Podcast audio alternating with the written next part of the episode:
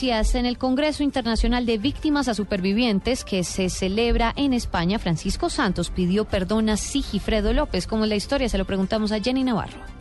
Buenos días, de acuerdo con testimonios de varios de los participantes en este congreso sobre reconciliación, pero también llamado de antropología y psicología, los participantes cuentan que en el certamen el abrazo y reconciliación entre Francisco Santos y Sigifredo López sucedió después de la intervención del exdiputado vallecaucano en la que presentó un video sobre la revictimización de la que fue objeto por parte de la Fiscalía General y en la que se mostró un testimonio de Francisco Santos en el que el ex vicepresidente daba crédito a la versión del ente acusador sobre la posible responsabilidad de López en el secuestro de los 11 diputados de la Asamblea Departamental del Valle del Cauca. Testigos del abrazo de reconciliación agregaron que Francisco Santos, uno de los invitados al evento, pidió perdón a Cifredo al inicio de su intervención en la que habló del secuestro de que fue víctima por parte de Pablo Escobar el 19 de septiembre de 1990. Jenny Navarro, Blue Radio.